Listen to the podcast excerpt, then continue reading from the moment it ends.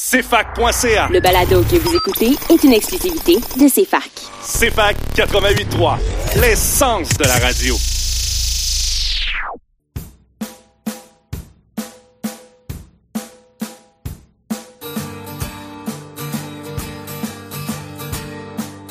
Le trio de la culture. Un livre, un album, un film.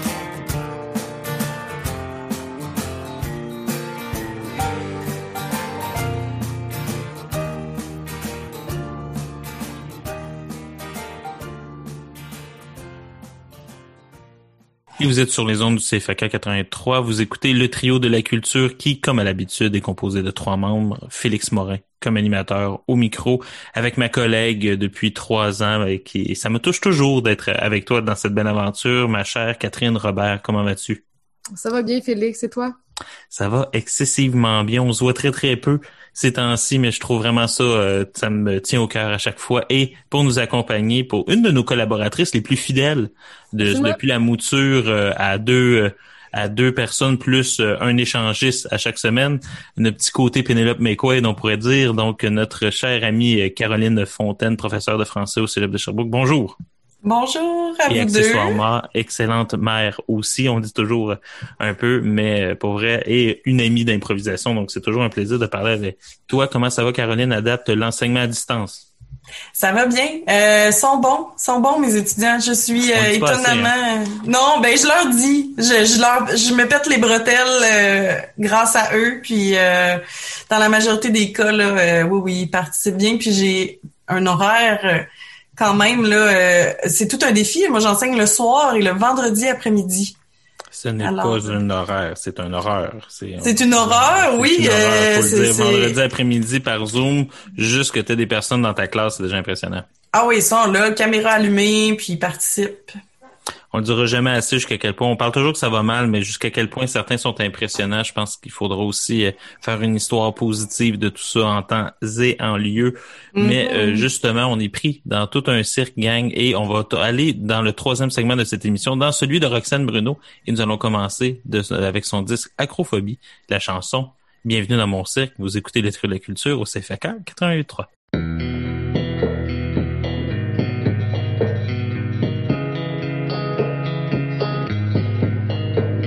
C'est la balade des gens qui gambadent pour qui pelleter de la marde.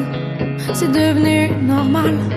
C'est la balade des gens banals pour qui poursuivre ses rêves synonyme d'inconcevable. Je voudrais que le monde voit ce dont je suis capable. Mais mes idées resteront prises entre deux feuilles de cartable. Maudite bonne chance que je passe jamais à la radio. Que mes tunes se rendent nulle part sauf dans les speakers de mon auto. Bienvenue dans mon cirque.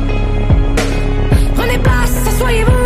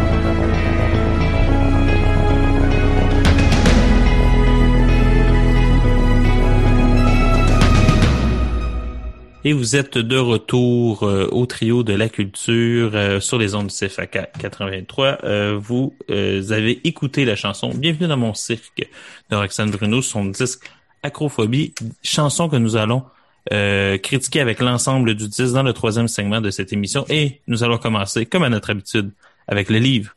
Et un livre que nous avons maintes et maintes fois remis à plus tard dans cette émission. Ça va faire trois saisons qu'on est supposé le lire et nous l'avons finalement lu. Et peut-être nous l'avons lu au meilleur moment pour le lire. En fait, nous allons euh, lire euh, N'essuie jamais de larmes sanguin de Gardel. Son euh, prénom m'échappe. Euh, c'est un livre publié chez Aldo qui, dans le fond, est une espèce de best-seller en Suède dans les pays nordiques. Donc, Alto a décidé de le traduire, a gagné les prix des libraires pour étrangers pour ce, livre-là. Donc, en, somme, nous suivons Benjamin Erasmus lors de la pandémie la plus importante du 20e siècle. Et là, écoutez bien le 20e, c'est important de le dire, qui est en gros euh, la pandémie sida. OK?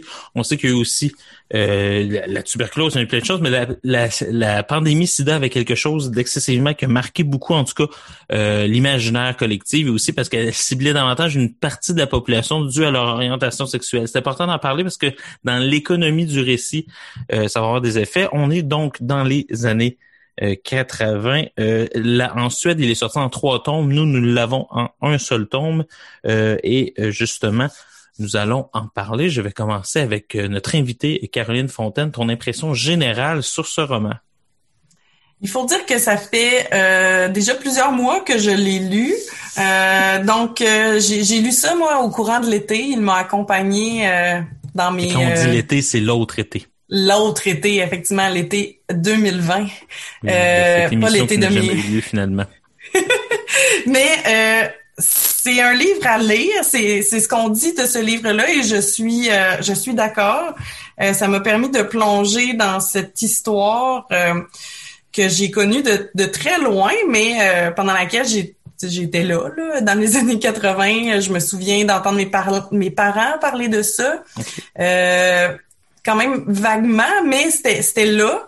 Euh, puis donc je pense qu'il y a- il y, a par souci historique euh, ce livre-là doit être lu, doit. euh, je suis contente qu'il y ait cette belle cette belle vie, Mhm. mais reste que on est dans un 800 pages.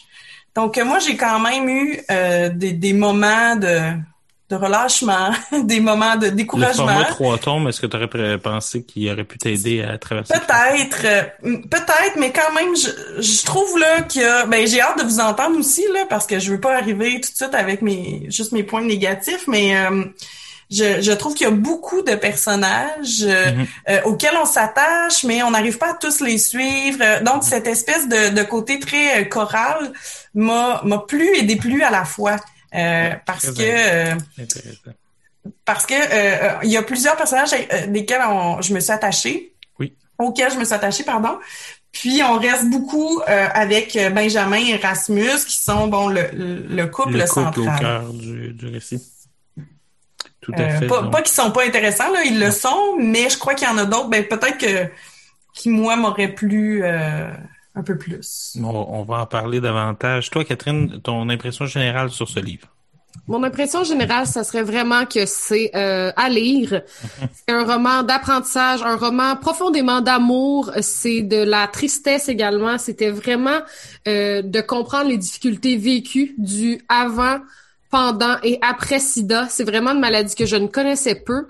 Euh, je connaissais pas autant non plus le, le, le phénomène et tout, tout ce que ça l'englobe. Aussi, c'est un, livre qui est euh, très politique au niveau de la Suède. C'est pas un pays que je connaissais très bien non plus. Je trouvais ça intéressant que l'histoire soit campée là-bas et qu'on comprenne un peu plus euh, l'aspect aussi socio-économique derrière tout ça, euh, cette minorité avec les homosexuels dans le temps. J'ai vraiment trouvé que c'était bien fait. Je peux pas dire que je l'ai pas déposé moi non plus ce livre-là. C'est très dur à lire, pas par sa difficulté, parce que c'est très lisible, c'est très beau, c'est très lyrique, mais c'est vraiment, c'est très touchant, c'est poignant, ça prend en plusieurs moments dans l'histoire. C'est pour ça que je pense que j'ai pu le déposer, celui-là aussi. Euh, moi, je. Euh, moi, au début, j'avais de la misère à rentrer euh, la, ma première lecture parce que, comme je l'ai dit, on l'a déposé souvent. J'ai eu de la misère à rentrer, même si le, chapitre d'introduction est un chapitre extraordinaire au point de vue de l'écriture. mais finalement, je, moi, je suis tombé. Et là, moi, il fallait que je le lise en mode sprint, ce qui est toujours un autre mode de lecture, ce qui fait en sorte que, contrairement à Caroline, peut-être moi, justement, c'est le fait des escamoter un peu par défaut m'a aidé à rentrer davantage dans le récit. Parce que, dans le fond, tu lis euh, ces moments-là, tu as une tendance à les plus en diagonale. Quand tu comprends un game, euh, c'est le défi, le défi de tous les grands, les gros livres, c'est qu'il y a toujours ces longueurs-là. Donc ça, on le sait un peu. Moi, je pense que le format trois livres aurait été plus pertinent, ne serait-ce que par le livre est découpé en trois moments. Euh, moi, je pense qu'on aurait à gagner justement un peu comme euh, l'amie prodigieuse d'Elena Ferrante gagne à être en quatre tombes parce qu'en un seul tombe, je sais pas comment je le vivrais justement. C'est le fun aussi de finir un livre, d'en reprendre un autre, même quand c'est une série. Il y a un, physiquement. Euh, moi, je tiens à nommer une chose. C'est un grand livre pour moi, mais moi, on en parlera. Je suis vraiment touché par cette thématique-là, SIDA, due à des considérations intellectuelles. Mais euh, c'est le fait que c'est magnifiquement traduit. Et c'est rare qu'une traduction fasse autant dans le dash dans le sens dans la qualité de l'écriture. Donc, on sent qu'il y a même un travail d'écriture chez le traducteur.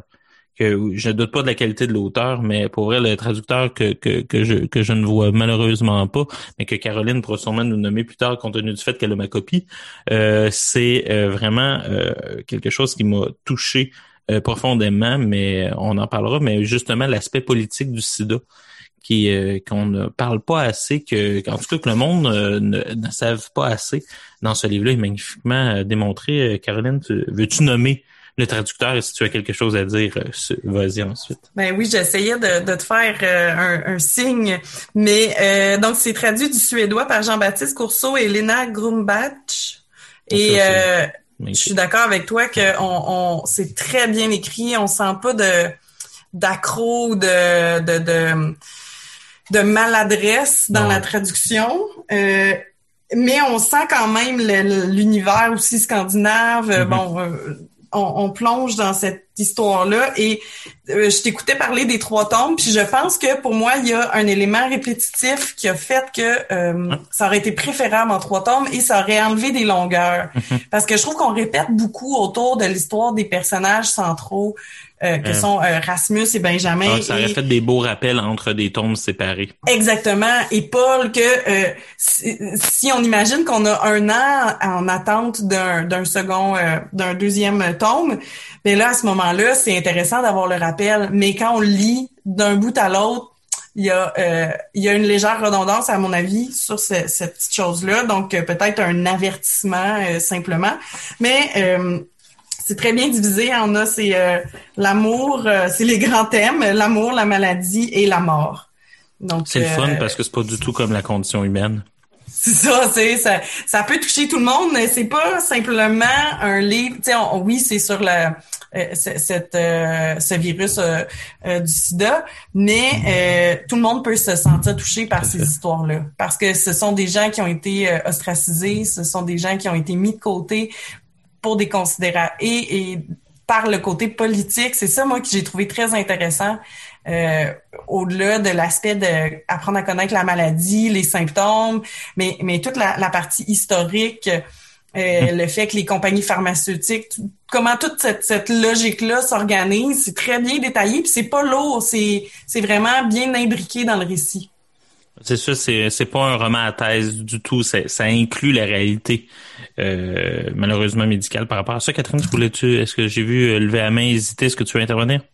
Euh, Non, non. Euh, j'aurais pu rajouter peut-être que je sais pas si c'est le bon thème, mais je le verrais un peu comme un roman fleuve. Le fait qu'on utilise vraiment beaucoup de, ben je sais pas si c'est ça le, le type, mais on dirait que je l'ai vu un peu comme ça. C'est comme si tu suis toute cette histoire-là. Il y a énormément de mots aussi parce que je, l'aurais euh, catégorisé un peu comme ça et c'est pas tout le monde qui s'accroche à ce genre de roman-là parce qu'il faut vraiment être capable de suivre. Il y a quelque chose que j'ai fait qui, qui a un peu euh, changé ma façon de le lire. En fait, je l'ai hmm. écouté celui-là. Euh, ah. parce que euh, on me l'avait offert en livre audio. En livre audio également, ouais, c'est ça pour on m'a dit ah peut-être ça va te faciliter ta lecture quelqu'un me l'avait proposé puis ça m'a vraiment accompagné dans cette lecture là mais on dirait que ça m'a aussi amené énormément d'émotions mhm. euh, d'entendre la voix des comédiens français qui le faisaient donc je sais pas si des fois euh, dans quand c'est un, un, roman un petit peu plus difficile à rentrer dedans euh, cette cette façon de faire là je pense que c'est toujours bien de le lire euh, j'enlève pas je veux pas prôner l'audio mais ça a été quelque chose qui m'a accompagné dans ma lecture, puis je trouvais ça intéressant de vous Oui, vraiment, ça amène aussi tous les thèmes que un autre thème qu'on aura peut-être pas le temps de parler malheureusement, ce qu'on appelle la famille choisie, la famille subie aussi, qui est aussi quelque chose que je trouve très intéressant justement dans dans, ce que Didier Ribon appellerait un mode de vie gay. C'est souvent le fait jusqu'à quel point l'amitié devient, c'est ce que Michel Foucault appelait, mais qui a été repris par Ribon, l'amitié comme mode de vie. C'est vraiment bien décrit euh, dans ce roman-là. En tout cas, ça m'intéresse beaucoup et je pense que c'est quelque chose vraiment qu'on qu'on parle. Mais malheureusement, il faut malheureusement ou heureusement, mm-hmm. dépendamment de quel côté vous êtes, il faut aller en musée, en publicité et en musique. Donc, on va aller en publicité et ensuite on va aller écouter la chanson La faute au silence de David Goudreau de son album La faute au silence. Vous écoutez le trio de la culture au CFAK 88.3.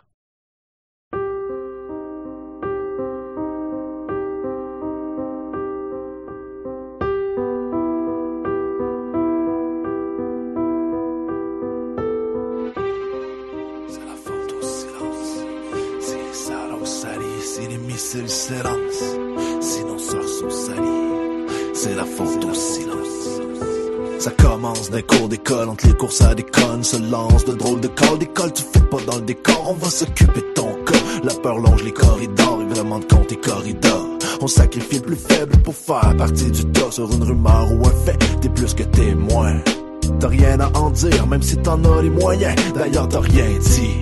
Bien content d'être en moyenne quand ton blessé le plus petit. C'est la faute au silence, si les salauds salissent, si les missiles s'élancent, si nos sœurs sont salies, c'est la faute au silence. C'est la faute au silence. C'est la faute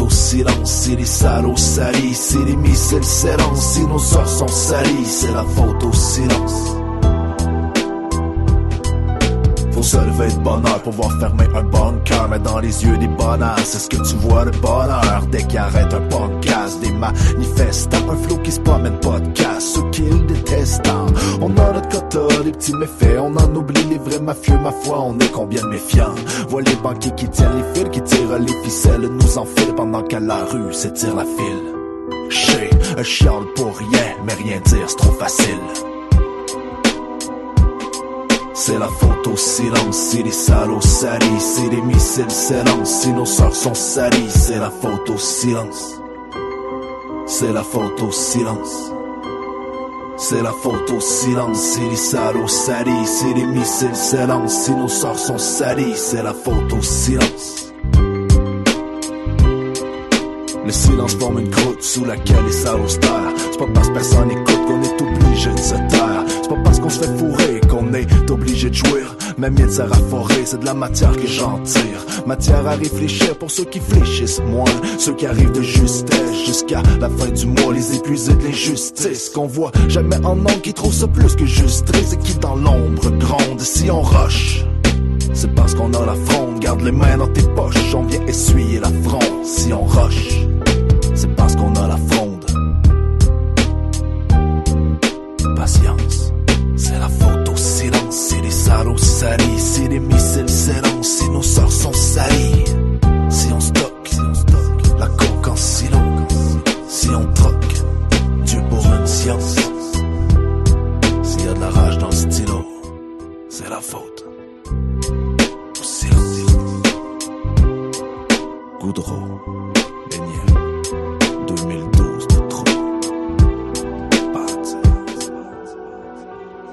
Et vous êtes de retour au Trio de la Culture, euh, Félix Morin au micro avec euh, Catherine Robert et Caroline Fontaine pour parler de N'essuie jamais de larmes sanguin, roman sorti chez euh, Alto et qui parle de la pandémie sida, mais dans les pays nordiques, en Suède. Donc, on est vraiment dans un endroit qu'on a très, très peu euh, parlé et dont justement le côté protestant euh, amène une nouvelle teinte de responsabilisation vis-à-vis de la maladie qu'on n'avait pas nécessairement en Amérique du Nord, du moins pas au Québec.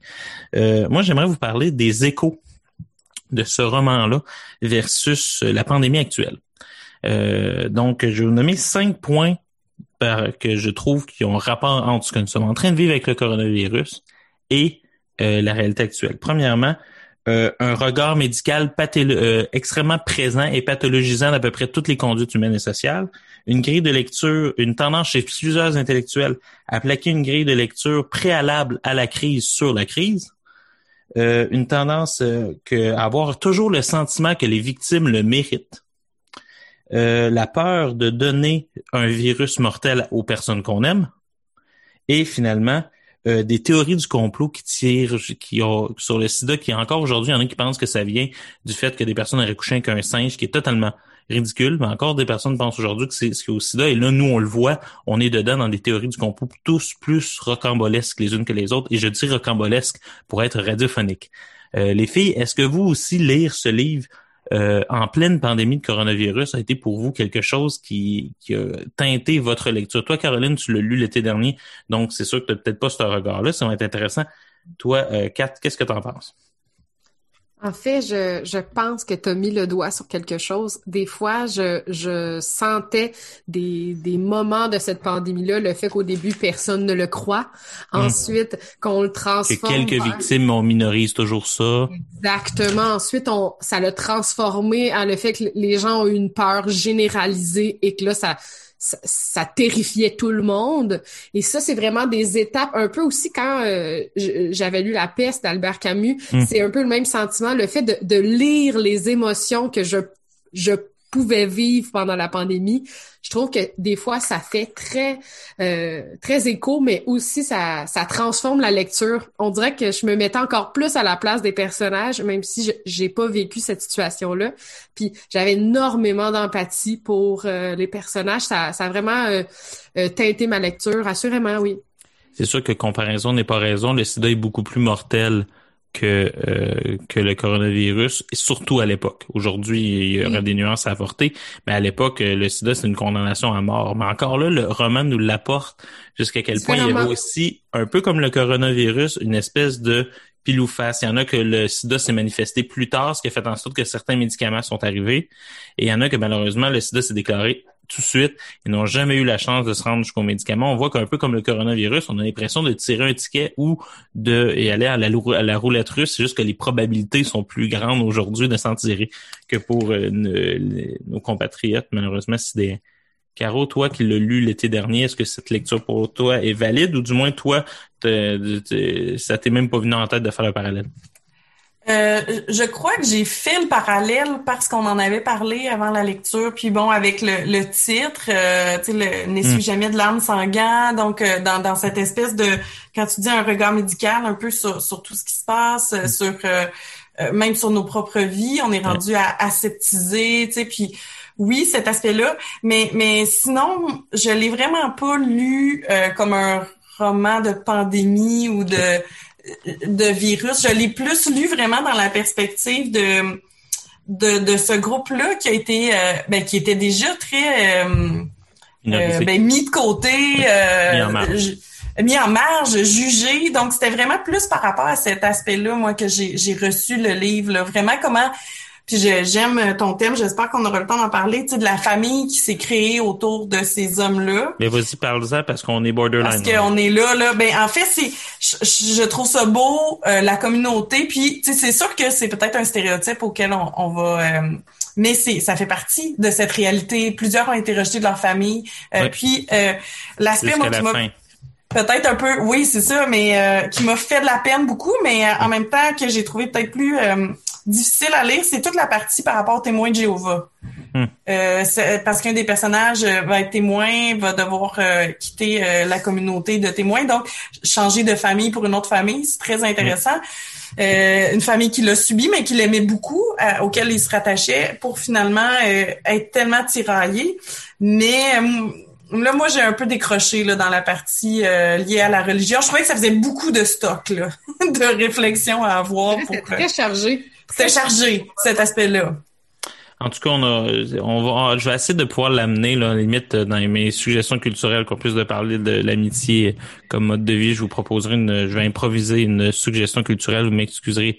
euh, Ah non, non, je prendrai la mienne, Félix. La mienne, elle va fonctionner. je Ben, écoute, ça va être extraordinaire. D'abord, on va prendre la sienne, tout le monde, et nous allons surtout aller en musique avec la chanson Le Petit Soldat de Roxane Bruno sur son album Acrophobie, que nous allons parler en troisième segment de cette émission. Vous écoutez le trio de la culture au CFAK 83.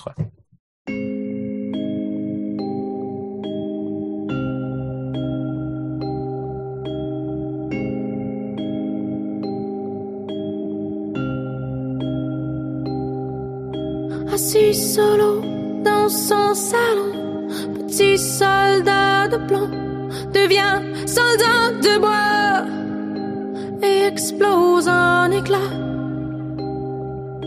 C'est souvent seul, c'est souvent triste. Dans sa tête. Le jeu Tetris ne coopère pas.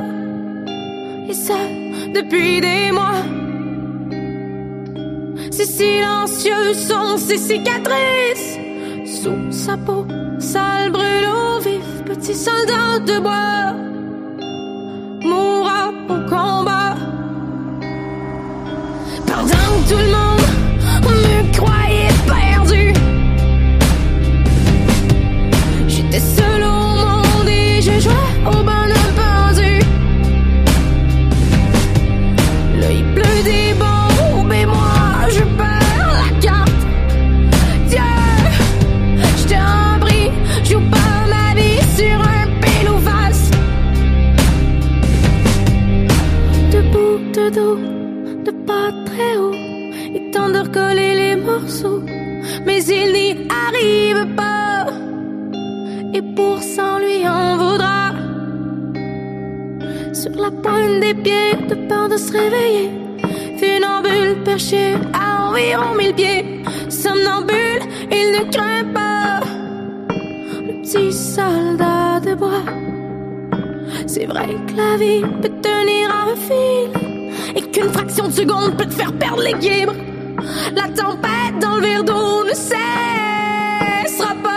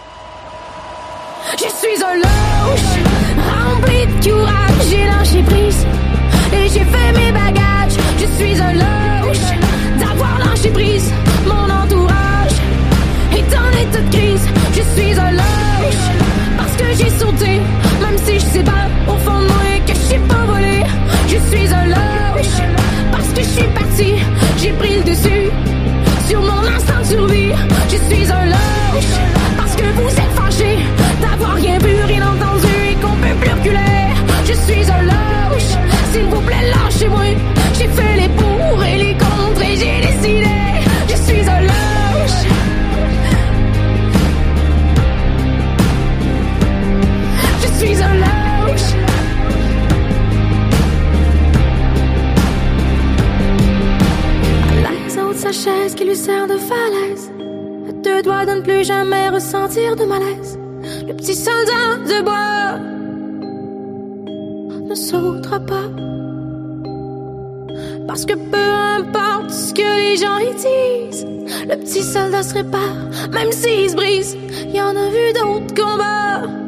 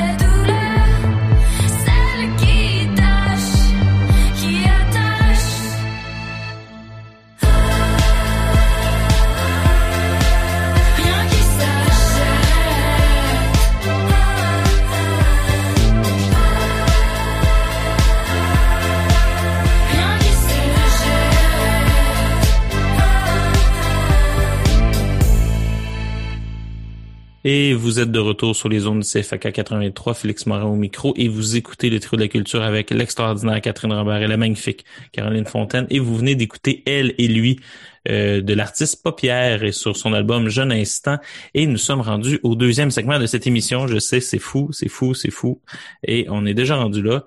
Et euh, sur un film, justement, on reste dans la maladie, tout le monde. C'est pas parce que les trois ont le coronavirus, non, mais davantage dans cette thématique-là qui semble englober les deux premiers segments, avec le film musical Moulin Rouge, qui euh, pour moi était euh, à la base euh, un cauchemar qui finalement fut, fut pas pire parce que je l'écoutais trop jeune, tout le monde. Donc au début, j'étais moins ouvert et à la fin, je me suis rendu compte que j'ai vieilli, je n'ai plus 8 ans. Donc maintenant, ça me fait moins peur, toutes ces images-là qui vont vite. Donc Moulin Rouge, film sorti en 2001.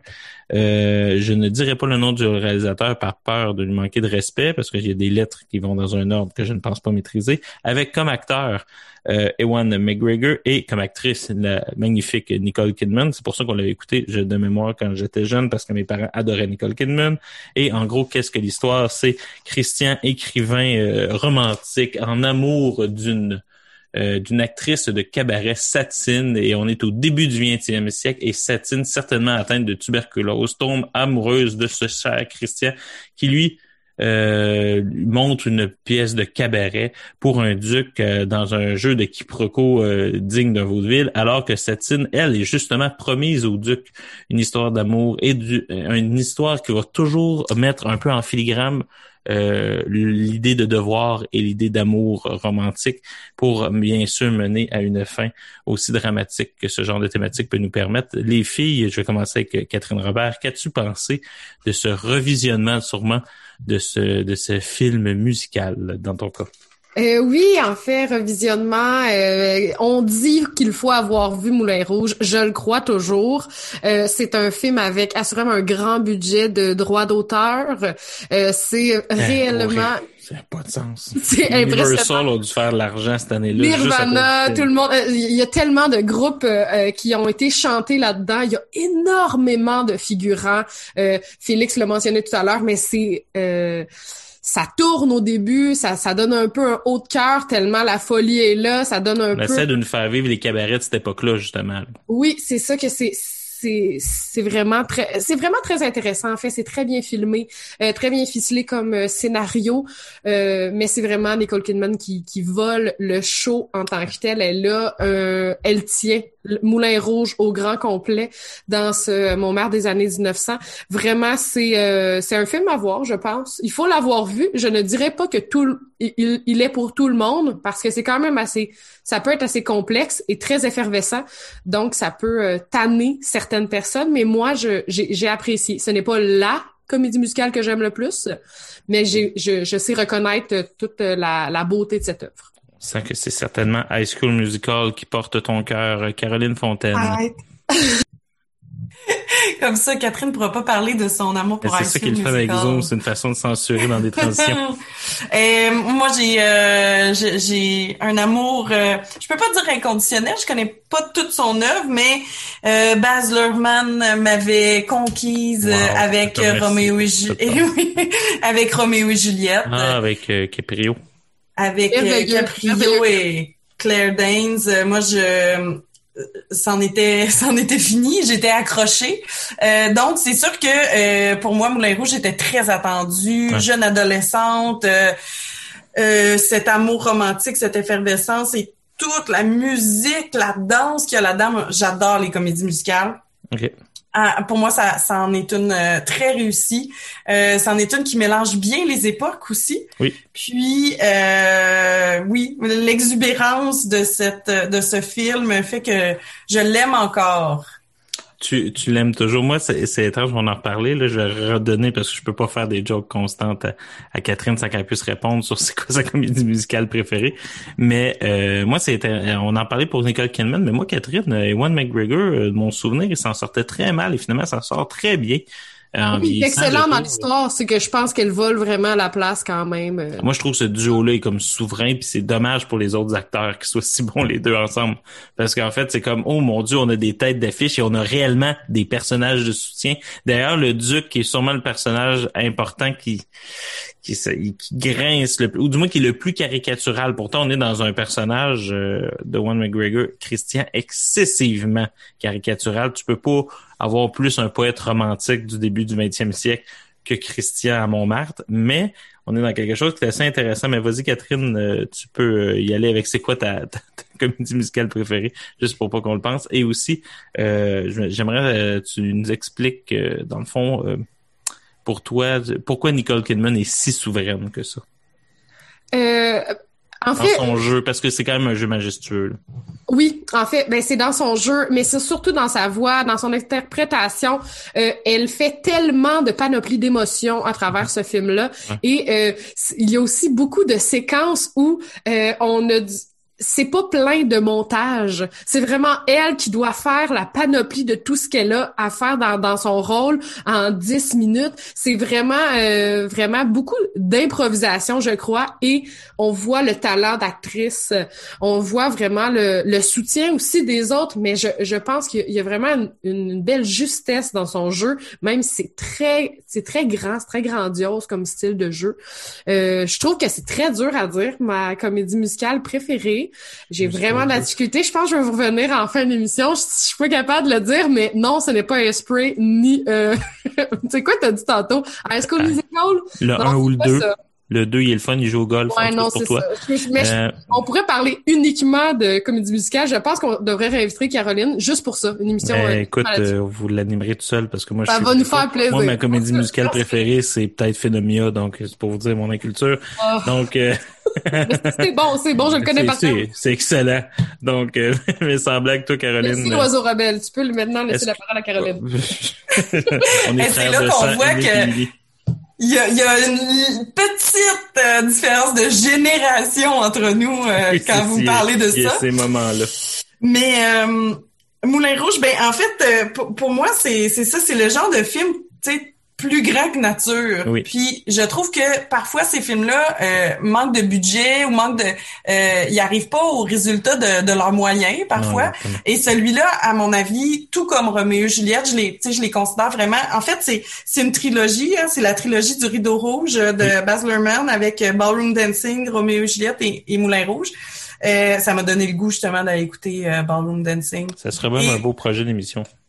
Et le, le tu sais, le niveau de jeu dont tu parles, Catherine, c'est intéressant parce que il y a des bouts qui sont tellement comme dans du jeu euh, vaudeville, comme tu disais, Félix, c'est très comique et en même temps du, du, du grand drame ou mais mais mais toujours surjoué, mais ça fonctionne. Je sais pas pourquoi, parce que c'est des émotions tellement plus grandes que nature. Tu sais, c'est ça fait du bien de rêver. Le cinéma peut servir à ça. On dirait euh, qu'on est pense. pris, vu qu'on est avec des artistes, on s'entend des personnes euh, plus grandes que la nature. On dirait qu'il y, y a aussi la communauté qui dépeint des artistes de vaudeville. Je m'attends à des personnages excentriques. Je m'attends pas à quelqu'un qui fait qui punch à la fin de la journée.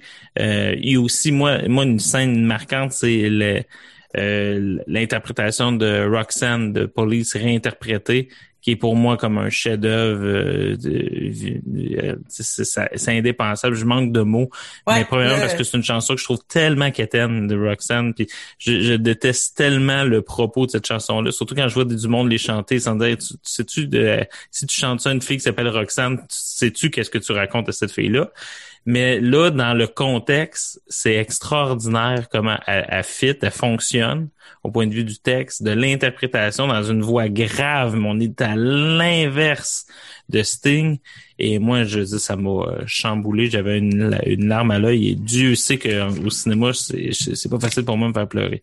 Ah oui, Donc, le là, tango, le tango oui. de Roxane, effectivement, la, la, la danse. Ah oui, t'as raison. Moi, c'est dans, dans mes top 3 de, de, de moments d'intensité de ce film, il y a le tango de Roxane, le, mid, oui. le Elephant Medley, euh, oui. le medley de toutes ces chansons qu'on aime chanter au karaoké et la montée euh, littérale de tout ça. Oui. Puis euh, le, le, le, quand Nirvana part, là, euh, Entertain Us, là, pour moi, c'est comme justement on, on ramène ces, ces, considérations et la place de l'artiste et oui. à euh, ben, actuel, mais on les réactualise. Là, je trouve que c'est bien fait puis ça fonctionne encore là. On va pouvoir continuer de s'en parler après la pause. Nous allons aller en pause publicitaire et vous allez juste après cette brève page publicitaire pouvoir écouter la chanson. Et maintenant, de Roxane Bruno, son album Acrophobie 10 que nous allons euh, parler et critiquer euh, dans le troisième segment de cette émission. Mais nous revenons quand même avec euh, Moulin Rouge après la pause. Vous écoutez le trio de la culture au CFAK 88.3.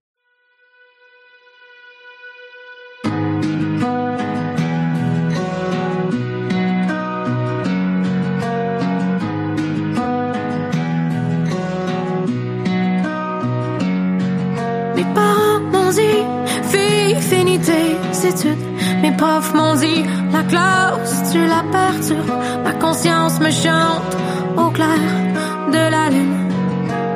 Oui, j'ai eu la chienne, oui, j'ai eu peur.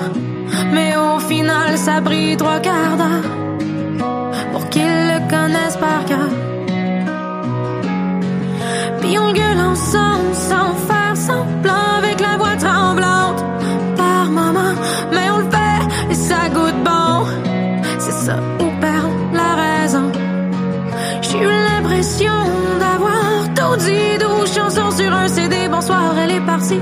S'il vous plaît, dites-moi. Après, il se passe quoi? Et maintenant,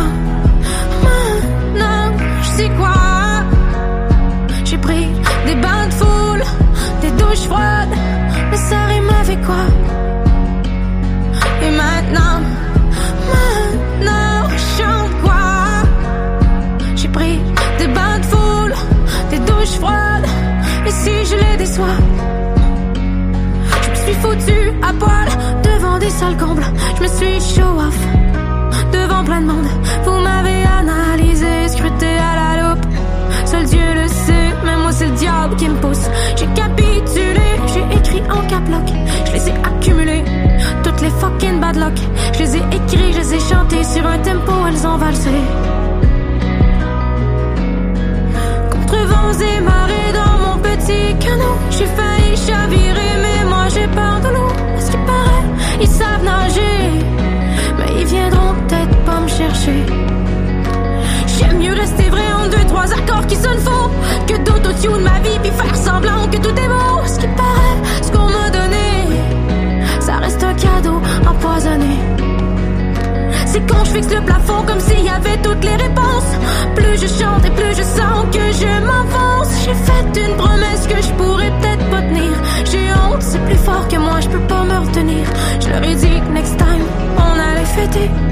J'avoue que depuis, j'ai un peu peur de créer. C'est comme si mon cœur devait saigner du nez pour bien livrer. Et maintenant, maintenant, je dis quoi? Des bains de foule, des douches froides, mais ça rime avec quoi?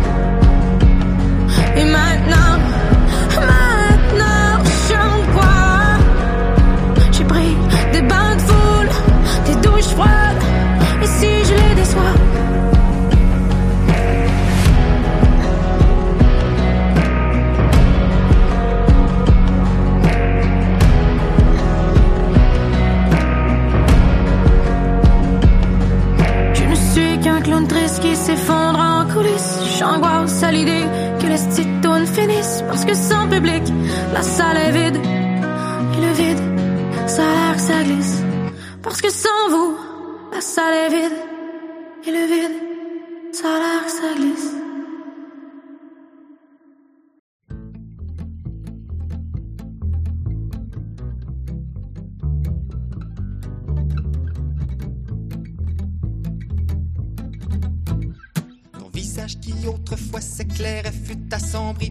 L'abondance médicamentée des docteurs.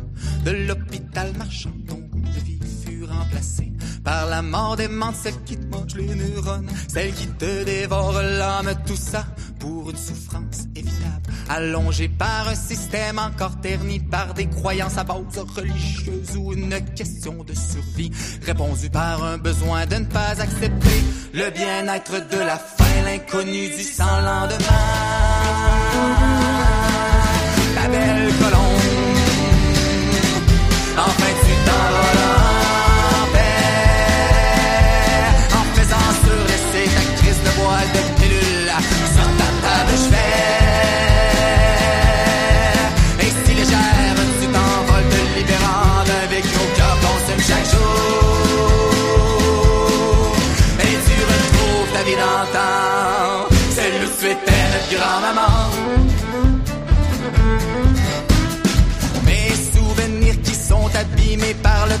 voient éclaircis par l'idée de ton visage souriant mais latent, de ton départ s'est allongé au dépit d'une culture qui n'accepte pas la mort, qui n'accepte pas son sort et soudain vieillesse, symbole de sagesse, symbole de savoir devient donc un système un peu trop similaire à l'enfance où tu n'as aucun pouvoir, où l'on préjuge ton ignorance, où l'on néglige ton savoir, tout en regardant de l'autre sens.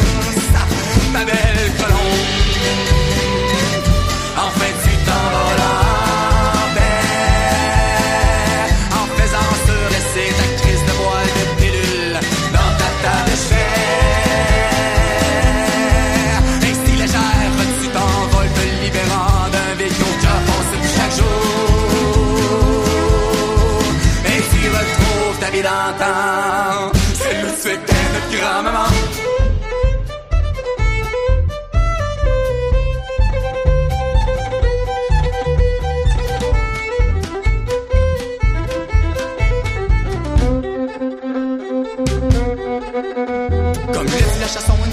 granule, c'est supposé te faire sentir mieux, supposé te remettre sur le piton. Ben fuck you mes aïeux, à quoi tu pensais, voyons donc, j'y vois le sarcasme, la dérision, pas l'utilité de la chanson. Bout du compte, on le sait, faudrait juste éviter le sujet de la moracité. Oh, je m'en excuse, j'en ai parlé, ma grand-mère, c'est son lit de mort, elle s'excuse de votre inconfort, on voudrait pas condamner votre système de nubilé, codé. Morphine, thébaïne et pavarine. Magazine, magazine, une phrase qui est en exil. Donner plaisir, galantamine, mais mentir, Bastille. Rappelle-toi, rappelle-toi de tes mémoires intimes.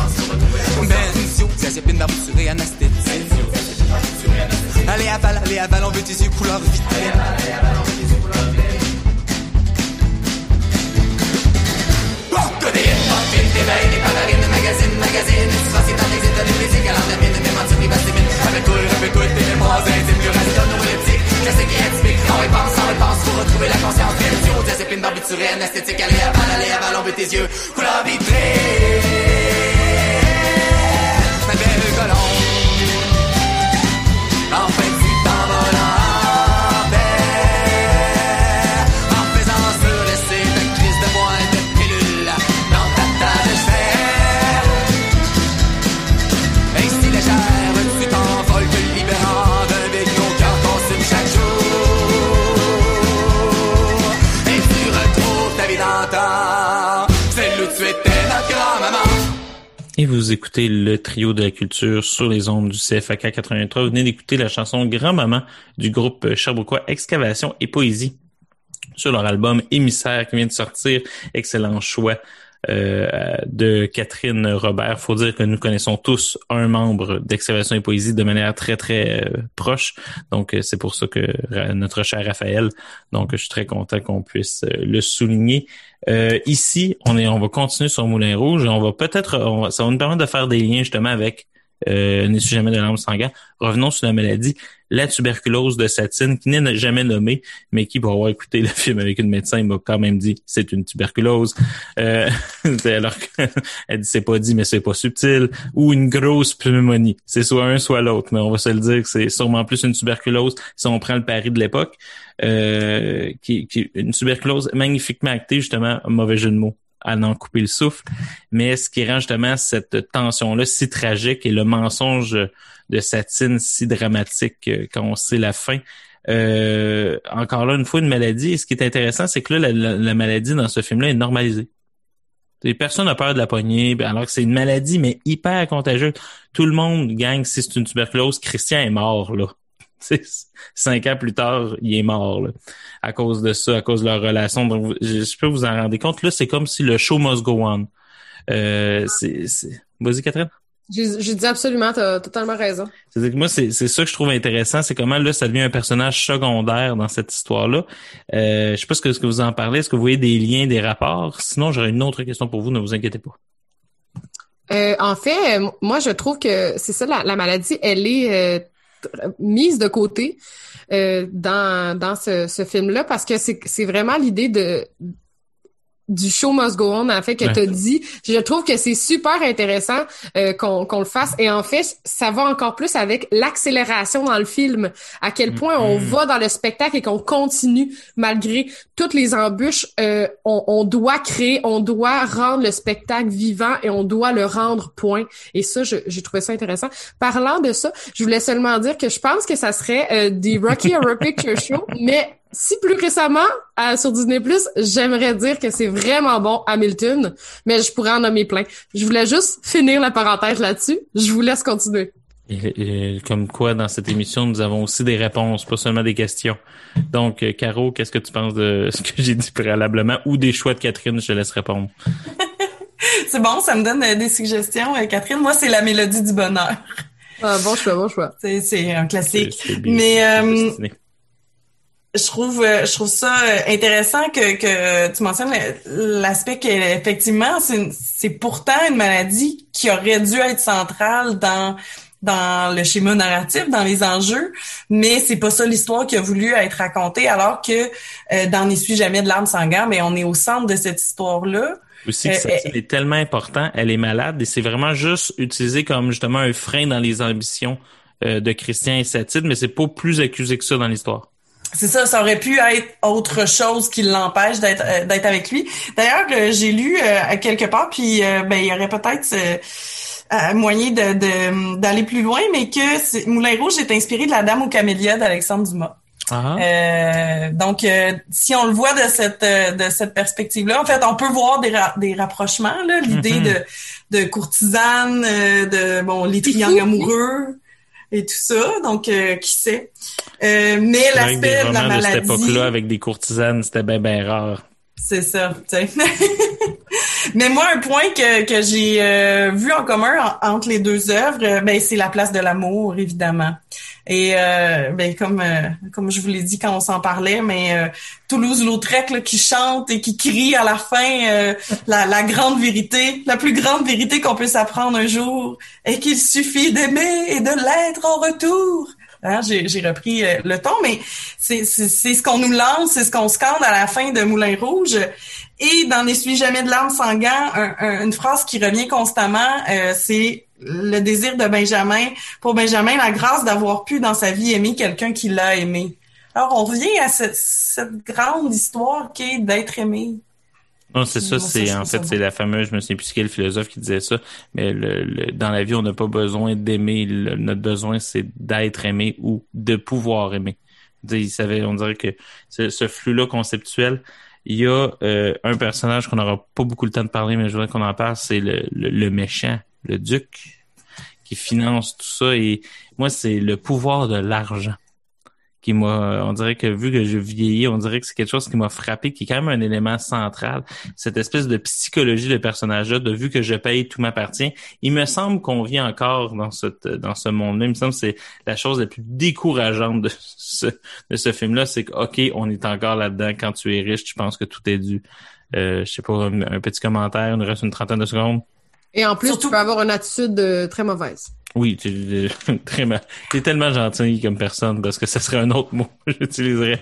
Vas-y, Caro. Et moi, j'ajouterais surtout euh, dans le milieu artistique. Oui. Je trouve que c'est, c'est, c'est d'autant plus vrai. Tu sais, oui, ça l'est tout le temps, mais dans le milieu artistique, il y a plein de projets qui n'ont pas lieu à cause De l'argent. À cause de, de, de limitations euh, financières, de gens qui euh, tiennent les cordons de la bourse, puis euh, que là, ben, faut, faut, faut que tu manigances un peu ou que tu sois au bon moment, ou bon. Bref, c'est toujours les mêmes choses qui ressortent des fois parce que c'est les amis des, des gens plus riches. Mais oui, c'est plate. La fameuse phrase que le pouvoir corrompt et le pouvoir absolu corrompt absolument. Méditez là-dessus, tout le monde. On va aller euh, en musique euh, écouter la chanson à ma manière de Roxane Bruno sur son disque Acrophobie et nous allons à notre manière la critiquer après cette pause. Vous êtes euh, à l'écoute du CFAK 88.3.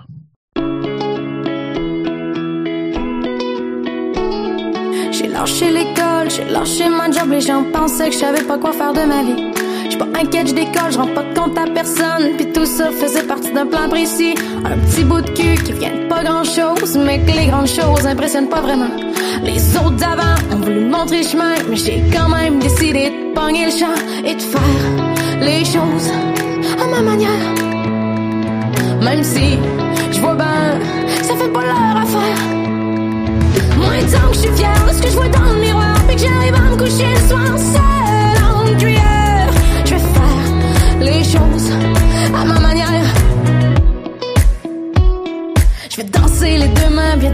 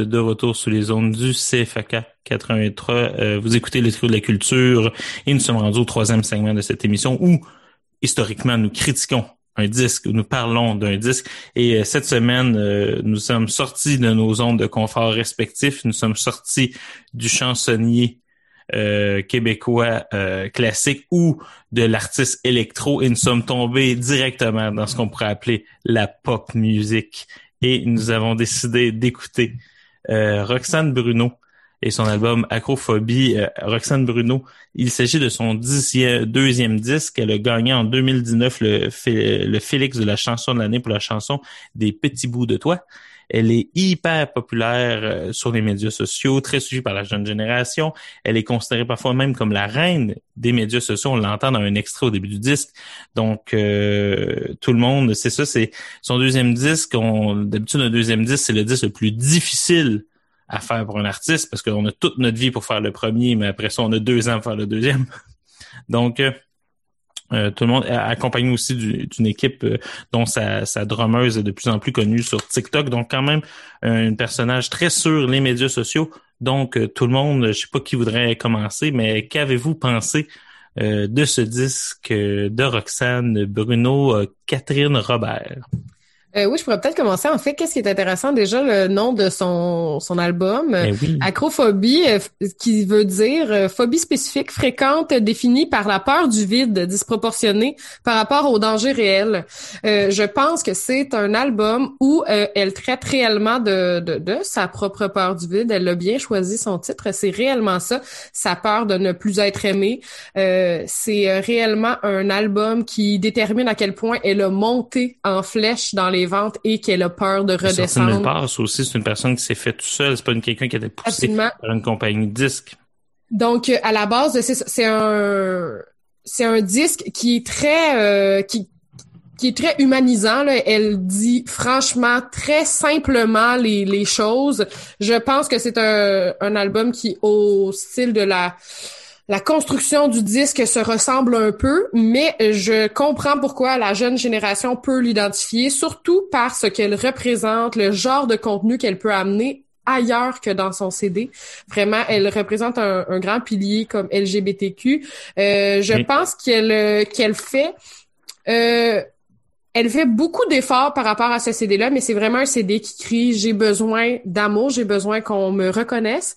Et ça, des fois, à certains égards, des fois, je trouvais que c'était un peu trop, même si certaines paroles pouvaient euh, toucher parce qu'elles sont simples à comprendre pour euh, le faire en tant que tel. Je pense que je suis très politically correct, mais j'ai hâte de vous entendre. Euh, T'inquiète pas, euh, si vous l'êtes pas, je vais, je vais l'être moins. Alors, euh, Caroline? Bon. je, hey, je suis désolée. Je sais t'es même pas euh, obligé d'être constructive. Moi, je Non, me, mais je c'est vois ça. Je même sais pas pas par où, euh, je sais pas par où commencer. C'est light un peu. Eh, Veux-tu que je Euh, commence? Je peux y aller. Non, mais j'ai, j'ai essayé. En fait, j'ai essayé d'aimer ça. OK? Je peux le dire de même. Euh, moi, d'abord, la piste d'intro où elle met plein de, de, de- d'extraits d'elle en entrevue en, avec un écho. C'est comme de dire, voici euh, ma démarche artistique, etc., etc. Tu sais, euh, si ton disque est pas assez clair, c'est que tu as besoin de rajouter une piste d'intro qui l'explique. Et je crois que son disque était suffisamment clair qu'il n'y avait pas besoin de cette présentation-là. Euh, donc ça, c'était un point qui, déjà en embarquant dans l'album, j'ai fait « Oh là là, pelaille! ». C'est pas ton des- genre. Non, On voit non, mal de- Plume la traverse commencer un disque comme ça. Je- voici, je vais tout de suite défendre mon disque, tu sais, puis je vais mettre une track dessus. Mais ça, ça m'a dérangé. Ça, ça a mal commencé. Mais après, je me suis dit, OK, je donne une chance. Je vais essayer d'écouter ses paroles. Je vais essayer d'aller voir, tu le texte. Bon, comme tu dis, Kat, c'est très, très simple, voire simpliste à certains moments. Donc, des rimes euh, que je, mon enfant, euh, j'aspire à ce qu'il fasse ça euh, d'ici sa cinquième année, mettons, là. Bon, je suis pas fine, là, mais il, il y a des moments très, très... euh, Ce que j'ai aimé dans ses choix de mots, c'est qu'elle elle ose. Oui. Fait que ça, je me dis, tant mieux, tu sais. Ça, si justement les jeunes qui nous écoutent peut-être l'aiment, mais euh, ok, si ça c'est un modèle, c'est bon. Tu sais, moi je, je, je, comment dire, euh, Le modèle. Roxane Bruno comme personne dans l'espace public, c'est un modèle Oui. que t'approuves. J'approuve ce, ce modèle. Je suis contente qu'elle ait sa place. Oui. Musicalement, Vraiment. musicalement, je je- j'aime pas. Je trouve que euh, c'est peut-être trop vite. Puis après ça, je me dis ah, ben peut-être un deuxième album, elle va avoir une équipe. Est-ce que l'instrumentalisation va être, tu sais les C'est les, c'est ça. Hum, Il y a des tentatives. Il y a des il y a une piste, je me souviens plus, mais musicalement, j'ai fait OK, celle-là me semble euh, ça grouvait un petit peu, on était plus dans du pop, mais euh, là finalement euh, les paroles marchaient pas pour moi là, c'était pas assez euh, catchy. À ma manière, je peux euh, je peux accepter que cette chanson-là soit un single qui qui qui aille euh, Une très Qui bonne vie seule. Ouais, celle-là fonctionne bien. Un vidéoclip aussi. Ah ben là tu vois, j'irai peut-être voir. Très intéressant avec des, des artistes qui clairement la supportent. Moi, euh, moi j'aime bien, j'ai bien aimé Aime-moi encore, tu sais, dans le sens que c'est une pop euh, régulière d'aimer, c'est pas une si euh, mauvaise euh, chose que ça. Dans le sens, j'ai trouvé ça intéressant, Euh, surtout qu'elle a fait, elle fait live pendant la pandémie, puis avec les personnes âgées un peu tout seul. Je trouvais qu'il y avait de quoi de touchant. C'est là un peu, moi je l'ai découvert, je la connaissais pas avant. Donc, je fais pas ok, c'est intéressant. Justement, on l'a pris un peu, moi et Catherine, dans une démarche justement de toute cette fierté-là LGBTQ. Et pour moi, Roxane Bruno vraiment le représente de manière magnifique. C'est un modèle incroyable. Donc, et, je- et ses textes, c'est sûr, touchent euh, dans la manière dont ils sont écrits un peu à cette génération-là. Et je tiens à lui donner. C'est pas facile d'avoir du succès, elle en a clairement. Donc, euh, vraiment, on la félicite, mais de point de vue artistique, je suis désolé, moi ça passe pas là. C'est c'est c'est en est impressionnant. Tu sais, acrophobie, c'est la peur irrationnelle des hauteurs. La seule hauteur, j'ai l'impression qu'elle peut tomber, c'est une hauteur justement médiatique parce que au niveau d'une hauteur artistique, on est au sol là. Tu sais, je veux dire, une chanson comme c'est n'importe quoi, oulala, c'est, sais, je, je veux dire, c'est, une toune méta sur le fait que la chanson est n'importe quoi. Mais écoute, sérieusement, il y a 14 chansons sur ce disque, t'aurais pu en mettre 13. C'est, c'est, c'est, c'est, c'est- sans ça, ça me va pas. Puis on dirait justement que la chose qu'elle a le plus peur, c'est de disparaître médiatiquement dans ce disque-là. Et ça me fascine parce que tu peux pas faire un disque, euh, pour moi, comme thème, c'est, le but, c'est même pas qu'on n'entend pas ma voix, qu'on n'entend pas mon originalité, qu'on n'entend pas ce qu'elle pourrait défendre en disant, j'espère ne pas disparaître parce qu'en part- en disparaissant, c'est une partie d'une façon d'être justement une femme homosexuelle dans l'espace public disparaît. Ça aurait fait de quoi là-dessus? Moi, j'aurais fait, ben, go, c'est vrai que ça aurait été une perte. Mais non, on dirait que la perte, pour elle, de disparaître, c'est le fait qu'elle disparaît.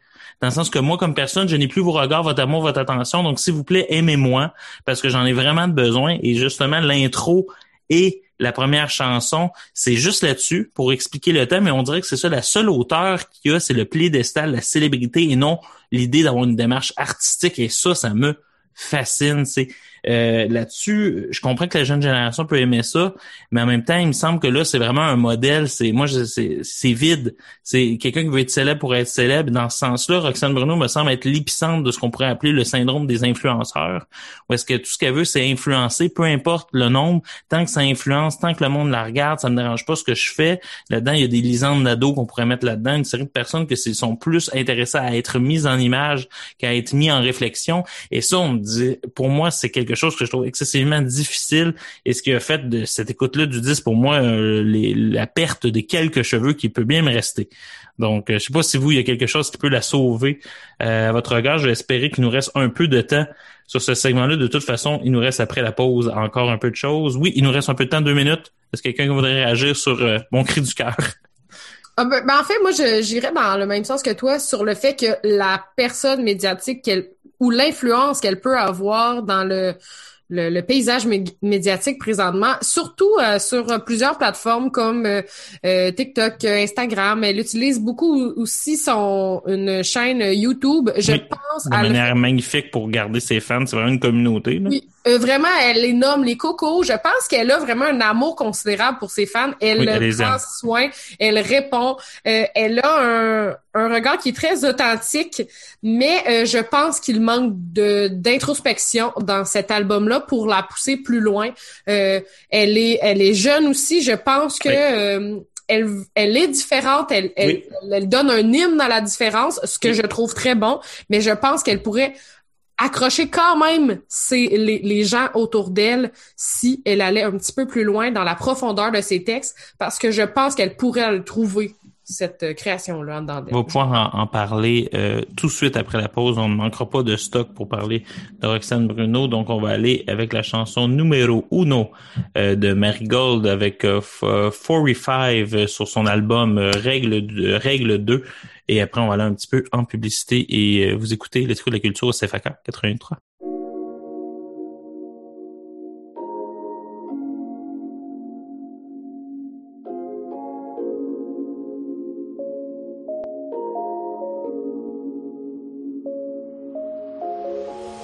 Il est beau et aime la drogue, bolé et tolère l'alcool.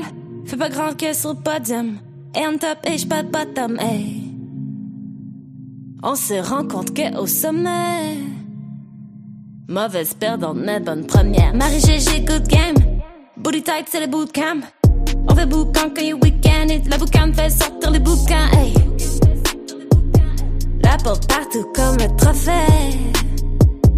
À chaque soirée, pop bouteille.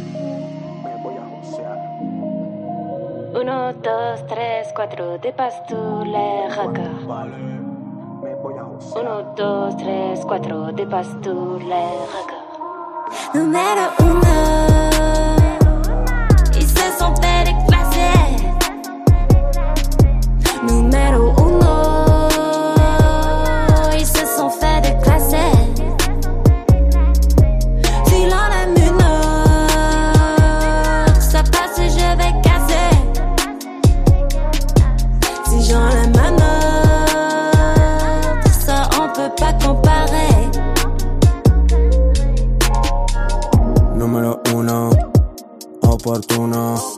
Solo sumo con mi grupo. No de mango, lo que fumo.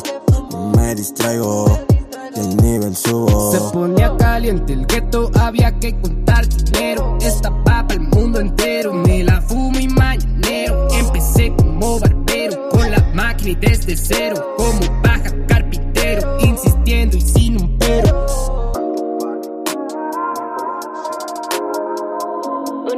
2, 3, 4, dépasse tous les records. 1, 2, 3, 4. Número uno.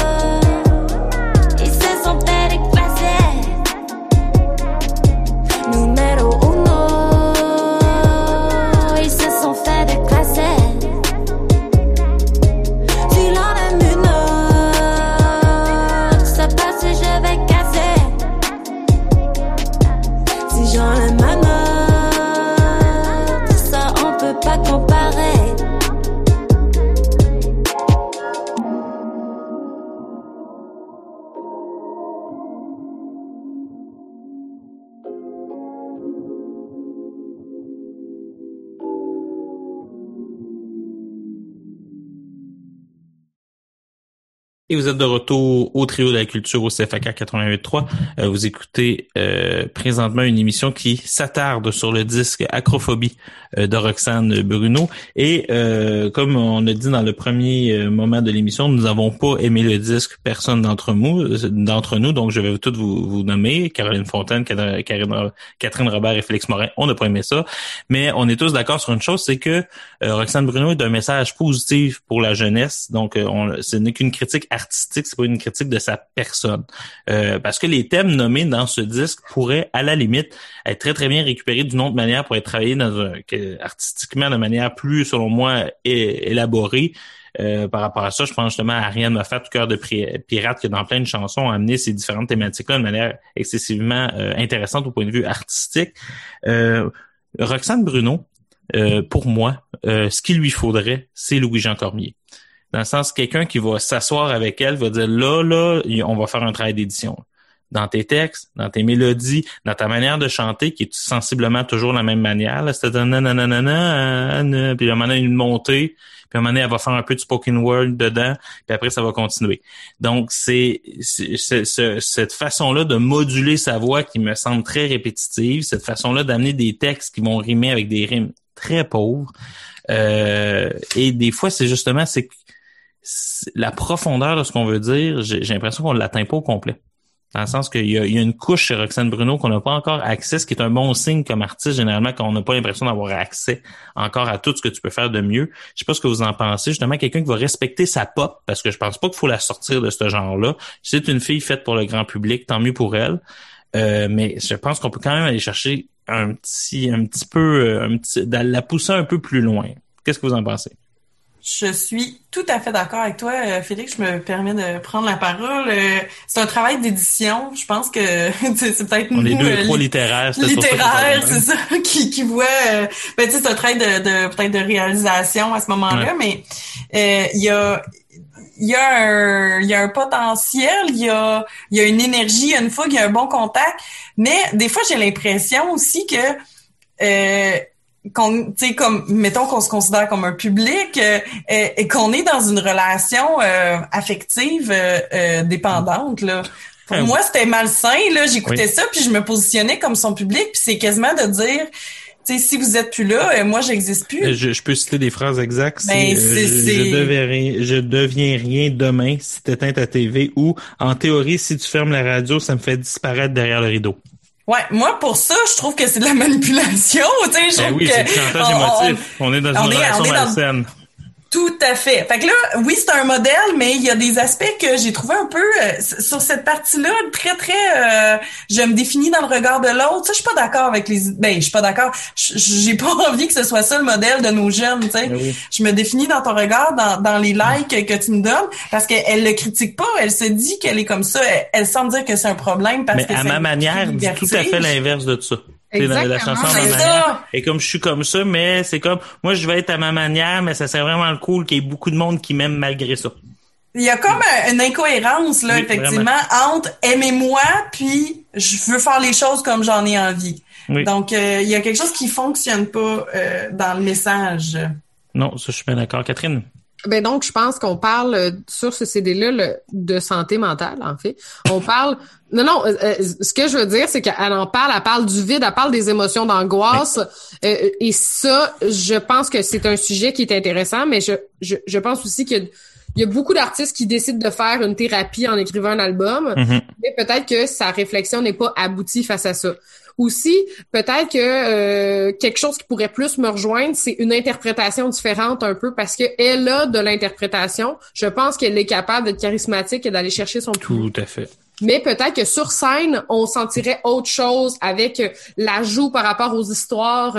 Euh, on, dirait que c'est ça, c'est c'est comme si je, je, voudrais plus parce que je, je comprends le je, comprends le succès, mais euh, je, je pense aussi que c'est important de travailler. Il y a tellement d'artistes euh, émergents qui essayent de, de, de, de, brandir au effort des, des sujets qui sont importants. Je pense que les sujets peuvent être importants dans son texte, mais que le rendu, il il l'était pas assez pour ce, cet album-là, même si on peut reconnaître qu'il y a du travail. Du moins, que si, si jamais elle fait pas ce travail-là en amont, en prévoyant son public quand il va changer parce qu'il va vieillir, elle va, elle va dropper d'un coup. Donc, c'est ce qui arrive. On le voit souvent avec ces artistes-là qui sont très, très, très populaires euh, pendant un certain temps. À un moment donné, le public jeune vieillit, euh, vieillit avec eux ou vieillit pas avec eux. Puis on le voit, par exemple, chez des personnes comme Marimé, elle vend encore beaucoup, mais elle en vend vraiment moins qu'elle en a déjà vendu parce qu'à un moment donné, c'est un style qui qui, qui passe. Là. Je veux dire, moi, quand j'étais adolescent, j'écoutais Green Day, mais aujourd'hui, je ne suis plus Green Day. Tu sais, je veux dire, il y a un moment donné où tu changes, puis si tu n'évolues pas dans une certaine direction, ben tu quittes. Donc, euh, c'est c'est ce qui arrive. C'est-à-dire qu'elle, justement, j'ai l'impression aussi qu'elle a euh, là-dessus une intelligence folle de bien comprendre les risques euh, de plaire, plaire aux très, très jeunes très, très rapidement. Je sens qu'elle elle le sent elle-même, ce danger-là. Donc, on lui souhaite la meilleure des chances. Quoi? J'ai dit c'est peut-être ça qu'elle parle dans son album, mais je pense qu'elle a peut-être compris son créneau puis qu'elle a peur que ça, ça elle va pas perdurer dans le temps, peut-être. On, on lui souhaite pas, on le souhaite à personne, on souhaite à tous les artistes de pouvoir perdurer le plus longtemps possible euh, dans leur art. Dans tous les cas, euh, on pourrait dire que on, euh, Roxane Bruno, la personne, nous adorons. L'album de Roxane Bruno, par contre, c'est une autre histoire. Donc, je pense qu'il faut l'écouter puis faire sa propre opinion. Par contre, par rapport à cet album-là, je dirais qu'on on laissait euh, c'est exactement ce que j'allais dire. Écoutez-le et faites-vous votre propre opinion. Écoutez pas trois personnes trop vieilles qui sont peut-être juste blasées. Donc, et que vous allez écouter de Rosie Valla la chanson Apprendre à tomber euh, de, de l'album du même nom, éponyme. Euh, Rosie Valla, je veux dire, euh, qui est une artiste euh, très intéressante que tu m'as fait découvrir par ta feuille de route, Catherine, je te remercie. Et vous écoutez le trio de la culture CFK 83.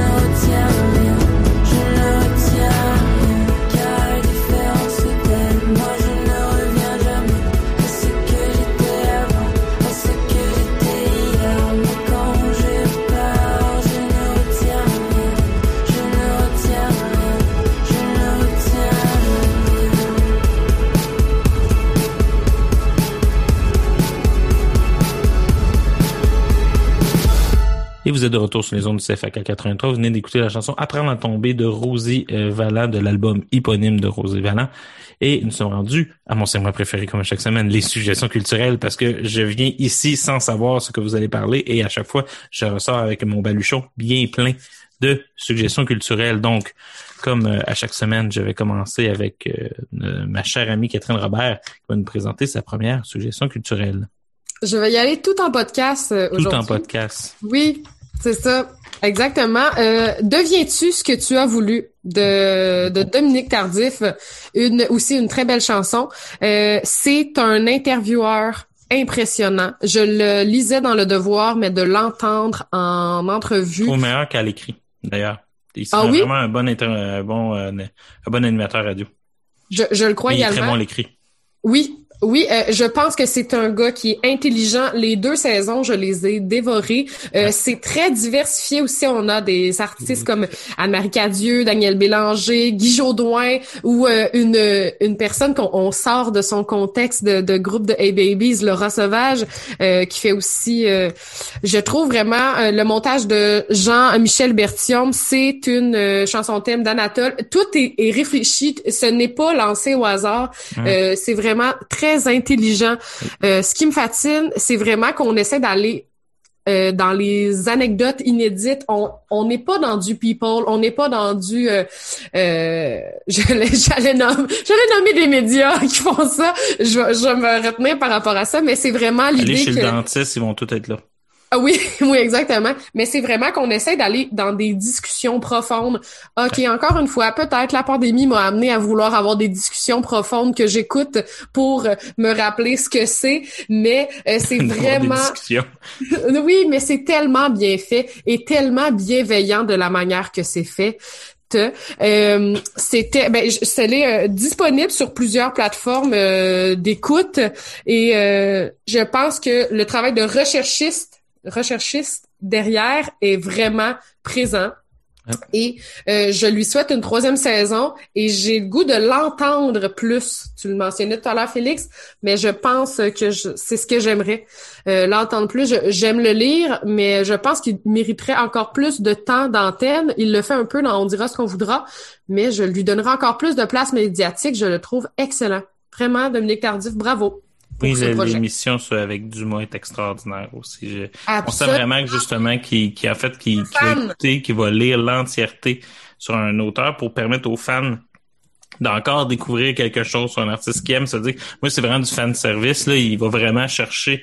Si vous aimez un artiste puis il fait une entrevue là faut que vous ayez écouté ce podcast là parce que vous allez entendre des choses que vous n'avez jamais entendues ailleurs ça c'est sûr et Absolument. certain Il Et, euh, il- battus, beaucoup. ouais, vraiment. Il a une, euh, il a une petite euh, chronique aussi à l'effet Pogonat euh, qui est le kit Ah. de départ. Donc, kit de départ pour, euh, je pense le dernier c'était Prince. euh, euh, donc, beaucoup de connaissances sur euh, plusieurs milieux, effectivement. Et on a eu la chance à Sherbrooke de l'avoir avec le show tardif, euh, euh, quelquefois au Boc et Bière. Euh, J'espère que ce n'était euh, que partie remise, qui sait. Mais oui, il est euh, rendu installé quand même sur le plateau Mont-Royal j'ai- Ouais, c'est ça. qu'on qu'on l'a un peu perdu malheureusement Je Mais lui souhaite va- de revenir. Je nous le souhaite aussi. Mais euh, vraiment un artiste euh, extraordinaire. Moi, je le suivais dans le temps qu'il écrivait dans le Voir euh, Sherbrooke. Et vraiment, il, il mérite euh, toutes euh, les félicitations qu'on peut bien lui faire. Un beau produit de la région. Caroline Fontaine, quelle est votre première suggestion culturelle? Euh, je vais aller dans l'idée de la famille et de la communauté dont je parlais tantôt. Euh, je vous suggère, c'est la série télé euh, britannique euh, qui est euh, disponible sur euh, Amazon Prime. Je sais que vous me trouvez drôle avec mes séries Amazon, mais il y a des petites perles pas- là-dedans. Depuis le début de la saison, Catherine a décidé de passer sur tous les diffuseurs. Ah, c'est- faut, Je te, sou- je, te, je te propose Fleabag si jamais tu Pour l'as vrai, pas. on s'excuse Ben, je l'ai vu. avant. Ah, voilà! Pour J'ai vu Fleabag, c'est très bon. Pour Voilà. vrai, on, pour vrai, là, tout- euh, on s'excuse vraiment pour Vidéotron. Il y a juste vous qu'on n'a pas nommé. On Ah. vous aime, c'est pas ça le Je problème. vais parler de, je- de- d'un projet hélico là, à ma deuxième Oui, oui, c'est ça. Écoutez, euh, réécoutez Radio Enfer. Bon, alors. Mais c'est fait. euh, donc euh, maintenant que j'ai parlé de, de, de ce- cette grosse bébite où on peut trouver euh, cette série magique, euh, donc ça Oui. s'appelle euh, It's a Sin. Euh, c'est c'est un comment on traduit? J'écoute trop en anglais ces temps-ci. Euh, Moi, je donc ne Sin pas euh, de Russell. Russell T. Oui. de Russell T. Davis. Euh, euh, donc, c'est, c'est un vice, euh, en fait, ce serait la traduction. Euh, si vous n'avez pas le courage ou le temps de, de lire N'essuie jamais de larmes sanguin, eh bien, allez voir, allez écouter cette série-là. C'est, c'est, c'est c'est la même histoire. ben, mis à part, on ne suit pas les mêmes personnages. repris dedans? Ouais, c'est ou- repris du livre. Ce n'est pas, non, ce n'est pas repris du livre parce qu'il y a eu une série télé suédoise qui a été faite à partir de N'essuie de larmes, N'essuie jamais de larmes sanguin qui s'appelle Snow. Mais là, c'est, euh, c'est une autre série, ça se passe à Londres. Euh, mais on est en- dans les années 80 à Londres, c'est le début du virus. Encore là, c'est les mêmes thématiques qui reviennent que sont euh, l'insouciance de dire oh non moi ça m'arrivera pas, euh, c'est pas vrai, c'est une euh, ils font ça pour qu'on arrête de de, de, de baiser, euh, ils veulent nous nous limiter et tout ça. Donc il y y a plusieurs discours autour euh, autour du sida, mais il y a aussi des gens qui en meurent. Et euh, on a encore tout ce rapport là, tu sais je pense à une scène justement où une fille va euh, une des amies va euh, aider euh, un, un euh, de la gang qui est malade parce que finalement ils se retrouvent tous au ils habitent ils deviennent colocs et ils, ils se créent leur nouvelle famille. Ce sont des gens qui ont quitté leur famille qui venaient de petits villages pour la plupart. Donc euh, ça ressemble aussi cet aspect là comme dans N'essuie jamais de larmes sang- sanguin. Et euh, et là, une des, des filles va, euh, va aider un, un de leurs amis euh, qui, on soupçonne, là, serait atteint euh, euh, du sida. Et elle met ses gants de vaisselle quand elle rentre euh, pour aller nettoyer. Elle va lui porter des repas, tout ça. Et quand elle revient, ben c'est la, la grosse brosse dans la douche. Donc, il y a encore tout ce, ce rapport-là euh, avec la maladie. Mais ce qui est beau, c'est de voir ces, ces jeunes hommes, ben, pour la plupart, qui sont euh, qui sont ensemble, qui sont euh, qui, tu sais, l'élément qui était présent aussi dans le livre que moi j'ai- j'aimais bien, là, je reviens sur no- notre roman, mais qui est J'ai existé. Euh, des gens ont été là pour savoir que j'existais. Euh, j'ai laissé une trace, j'ai laissé cette trace-là dans, dans le cœur de plein de personnes. Puis euh, on, on sent que cette euh, cette solidarité euh, ben, qui, qui est ébranlée, là, évidemment, parce que là, justement, euh, les convictions par rapport à euh, quoi faire dans, dans le cas de cette pandémie-là, les gens réagissent pas tous de la même façon. Alors, il y a des amitiés qui, qui se brisent, mais c'est très intéressant aussi de voir la part que le sida va avoir sur les relations humaines, pas nécessairement des gens qui tombent malades, mais euh, et, et de leur mode de vie, tu sais, des gens qui vont se mettre à questionner les modes de vie euh, euh, des autres. Donc, vraiment une, une belle série avec encore là, tu sais, beaucoup de couleurs. Là, je, là, je, je refais mon parallèle avec Moulin Rouge, mais on est dans on, on est dans une belle effervescence, mais aussi dans des éléments très dramatiques. Euh, Il y a euh, d'ailleurs un caméo au début de la série, ben plus qu'un caméo là, mais de Neil Patrick Simmons, Harris, Harris. je sais plus. Neil Patrick Harris qui jouait dans How I Met Your Mother. Oui. Donc, il est excellent en, en, en homosexuel euh, marié depuis plusieurs années. Donc, euh, moi, il me reste à peu près une minute trente pour parler de, de ma suggestion culturelle, les, les filles. Donc, euh, on a été tannante. Vous êtes euh, comme d'habitude, euh, vous êtes ça paraît pas que vous êtes du tout que vous êtes des professeurs. Donc euh, c'est super intéressant. Euh, moi je vais vous parler rapidement d'abord d'un podcast euh, qui est en fait une émission estivale de Radio Canada qui s'appelle Récits avec Serge Bouchard, qui est animé par Serge Bouchard et qui est réalisé par Jean-Philippe Plot. C'est le même duo que C'est fou, mais Jean-Philippe retourne derrière la console en réalisation. Donc, euh, c'est généralement enregistré devant le public. J'ai souvent assisté à des émissions. J'ai eu euh, cette chance. Euh, Je pense pas qu'on l'aura. Et euh, il y aura souvent euh, la lecture de texte de Pascal Monpetit. À chaque semaine, un thème est proposé. Euh, et euh, genre, Serge Bouchard nous en propose de faire le récit de ça. Donc, c'est extrêmement intéressant. Je vais vous donner quelques thèmes. Les zoos humains, les sorcières, euh, la glace, les forêts, la migration humaine, les guerres, la contrebande, la piraterie. Donc, on est vraiment dans des sujets qui sont très, très, très intéressants, abordés tant sur l'angle de la culture populaire que sur l'angle historique, anthropologique, sociologique, donc politique. Donc, c'est vraiment un gros travail de recherche. Les, les lectures de textes de Pascal Monpetit, parfois Pascal Bussière, sont excessivement intéressantes. Et c'est surtout qu'on a la, la chance d'avoir la voix rauque, chaleureuse et envoûtante de Serge Bouchard. Et tant aussi longtemps que Serge Bouchard pourra nous parler dans un micro, je souhaite nous allons l'écouter parce que je ne sais pas combien de temps il nous en reste, mais à chaque fois, c'est une minute précieuse. Donc, sur ça, nous allons aller en publicité. Et par la suite, nous allons continuer avec notre deuxième suggestion culturelle.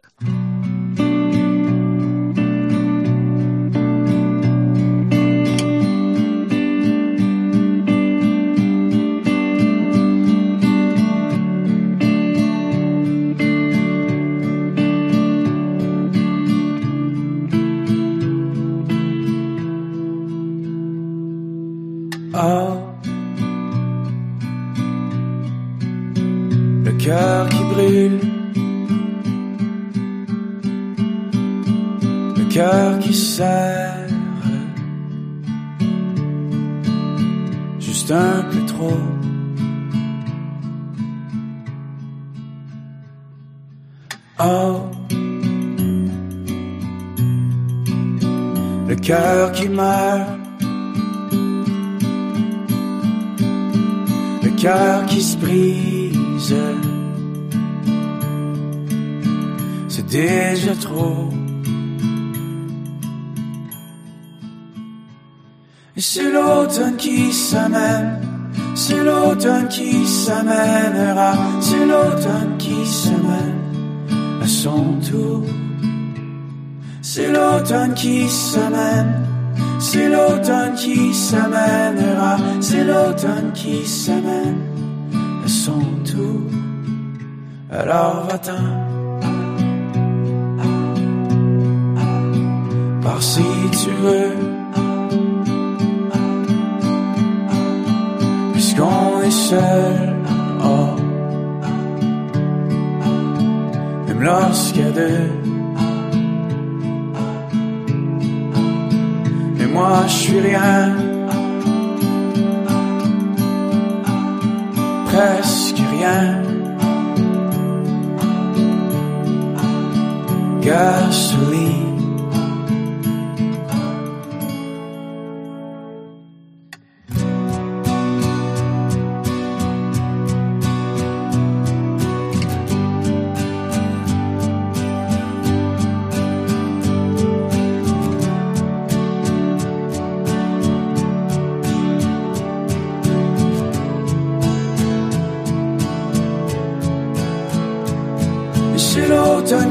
S'amène, c'est l'automne qui s'amènera, c'est l'automne qui s'amène à son tour.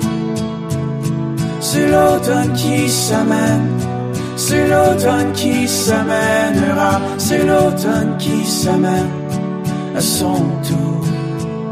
Alors va-t'en, par si tu veux. Puisqu'on est seul. Oh. Même a deux. Mais moi je suis rien. Presque rien. Gasoline.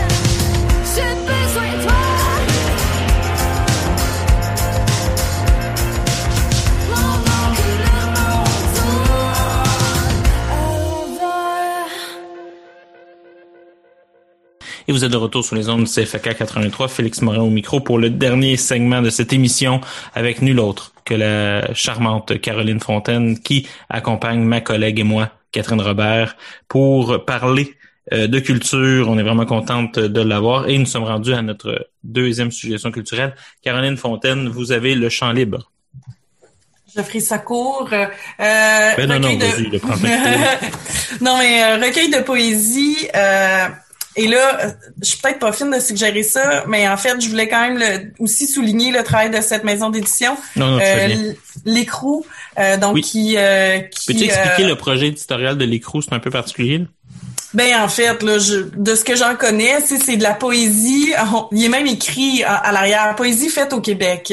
Donc euh, c'est un, c'est un projet de laisser de laisser la place à plusieurs voix, premi- beaucoup de premiers recueils de poésie, euh, euh, des trucs qui sont euh, un peu plus underground dans certains cas, mais euh, qui, et des auteurs vraiment à découvrir. À là, euh, l'écrou, ce qui est particulier, c'est que c'est, euh, il accepte le recueil tel quel. C'est l'auteur qui, il n'y a pas de relecture, ce qui est aussi comme une façon d'avoir un accès direct au matériau brut des auteurs. C'est ça dont je n'étais pas certaine, mais merci, tu confirmes euh, ce, ce dont j'avais entendu parler. Donc, euh, peu de travail d'édition.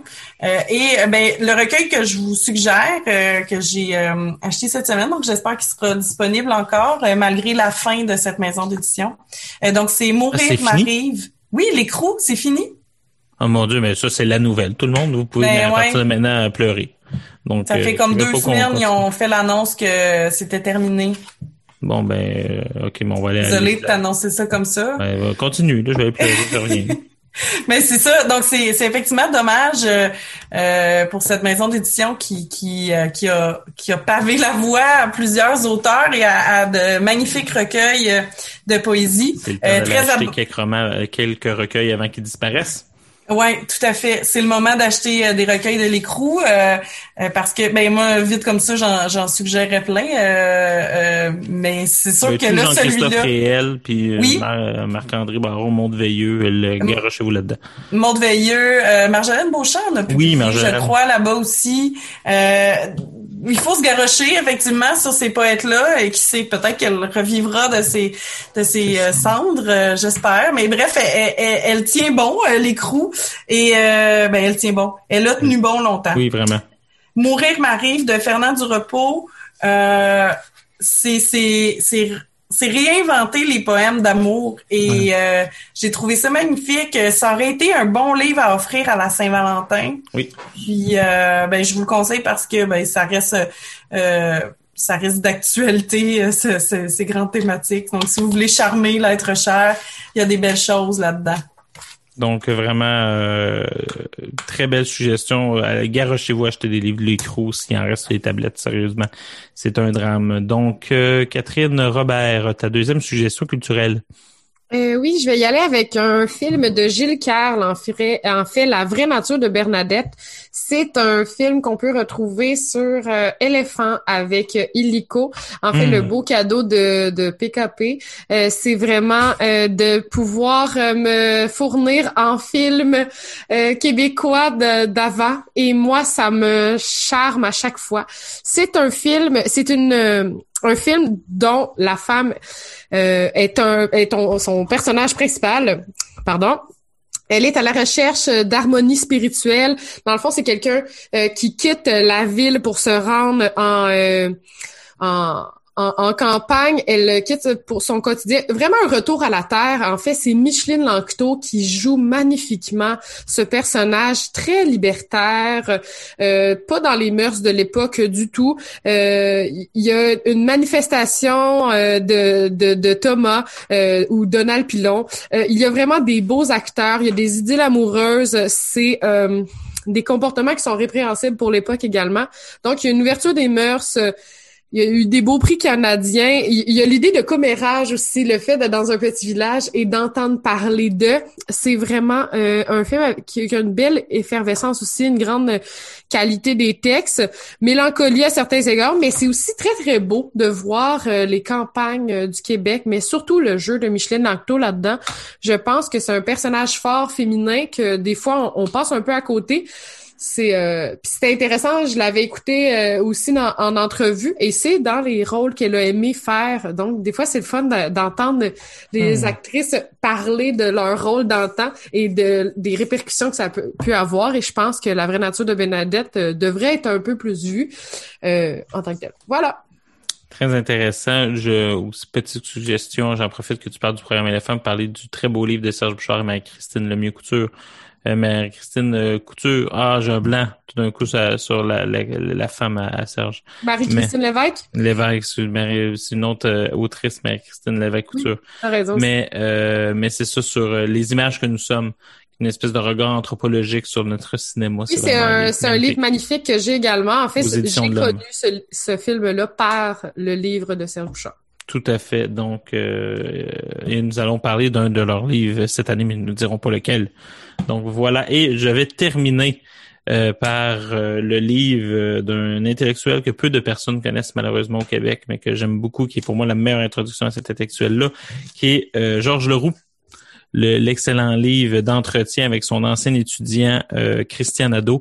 Euh, c'est une série d'entretiens chez Boréal qui est très intéressant. Georges Leroux, euh, philosophe, euh, traducteur de Platon euh, en langue française, euh, un des professeurs fondateurs de l'UCAM, euh, intellectuel derrière le cours d'éthique et culture religieuse qui sera euh, jeté aux poubelles en 2022, euh, grand intellectuel du plural du, concept de pluralisme, euh, intellectuel majeur qui a travaillé à Radio-Canada sur la première chaîne, qui a fait plusieurs émissions pour essayer de faire rayonner justement euh, les SIS québécois. Pour moi, un héritier direct de la Révolution tranquille qui a réussi à faire perdurer son héritage jusqu'à aujourd'hui.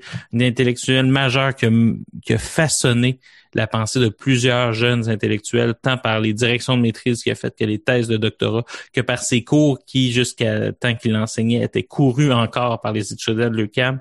Euh, c'est vraiment un, un des rares philosophes qu'on a l'impression que quand il parle de Platon, en fait, qu'il le tutoie tellement qu'ils sont au même niveau. C'est aussi quelqu'un qui, à travers le temps, a réussi à traverser, euh, justement, à voir plusieurs intellectuels majeurs. Euh, on parle de quelqu'un qui a connu Raymond Klebanski, Jacques Derrida, Paul Ricoeur, que sa thèse de doctorat a été faite par Pierre Hadot en philosophie. Pierre Hadot, c'est le philosophe de, de l'Antiquité. Pierre Hadot, qui, qui, que Michel Foucault a fait rentrer au Collège de France en fin de carrière pour souligner la qualité euh, de son travail de philosophe. Et on sent vraiment dans ce dialogue-là avec Christian Nadeau, euh, qui est son ancien étudiant, euh, qui a vraiment un profond respect. Et j'aimerais nommer, euh, lire les deux dernières phrases à la fin de la préface de Christian Nadeau pour essayer d'expliquer justement le- ce projet-là intellectuel euh, de Georges Leroux. On pourrait parler longtemps, l'officier des lettres du Québec. On pourrait, il a gagné tous les prix, Georges, que vous pouvez imaginer parce que il les mérite tous. Euh, c'est la dernière phrase pour que Christian utilise pour le décrire. Je pense que c'est la meilleure façon de rendre hommage à cet homme euh, si important. C'est la phrase suivante. Il dit un, un mot m'a toujours paru adéquat pour décrire Georges, la générosité. Si l'intellectuel veut tout lire, tout connaître, tout discuter, c'est parce qu'il veut tout redonner au centuple. Les pages qui suivent en témoigneront mieux que je ne saurais le faire moi-même. Donc, on est vraiment dans un intellectuel qui a passé sa vie à redonner aux autres. Euh, il fait d'excellentes chroniques de livres. Euh, plus on est fou, plus on lit. Souvent, il va commenter des ouvrages classiques pour essayer d'expliquer en quoi il parle avec l'actualité. Euh, profitez de Georges Leroux pendant qu'il est de votre vivant. Commandez ces livres. Commandez ce livre-là d'entretien. C'est difficile de pas tomber charmant. Il me semble, euh, derrière ça, euh, Georges Leroux, il a eu une éducation de prince de la Renaissance. Il a ensuite fondé l'éducation euh, moderne. Je sais pas comment en parler avec plus d'éloges, mais c'est un homme incroyable que j'ai eu la chance de rencontrer et je vous le souhaite à tous de rencontrer des personnes comme ça dans votre vie. Donc, euh, c'est la fin de l'émission, les filles. Donc, euh, je vous remercie pour l'entièreté des blagues, de votre humour et de votre intelligence, comme toujours. Euh, Catherine Robert, je te remercie, mais je te vois la semaine prochaine. Donc, euh, au moins, j'ai- à cœur cette certitude. Et euh, Merci, Caroline Merci Fontaine, Caroline aussi. Ça m'a fait plaisir. C'est toujours le fun de jaser avec vous. vraiment, euh, j'espère, je sais, je me souviens pas si tu reviens cette année, mais dans tous les cas, Oui. oui pour quel livre? Euh, L'école. Oui, Yvon euh, voir les chemins de l'école. Donc, OK, gang, ouf, on- Caroline revient. Donc, euh, vous pourrez être heureux. Mais dans tous les cas, nous vous souhaitons une très, très, très belle fin de journée. Vous avez écouté le trio de la culture au CFK 83.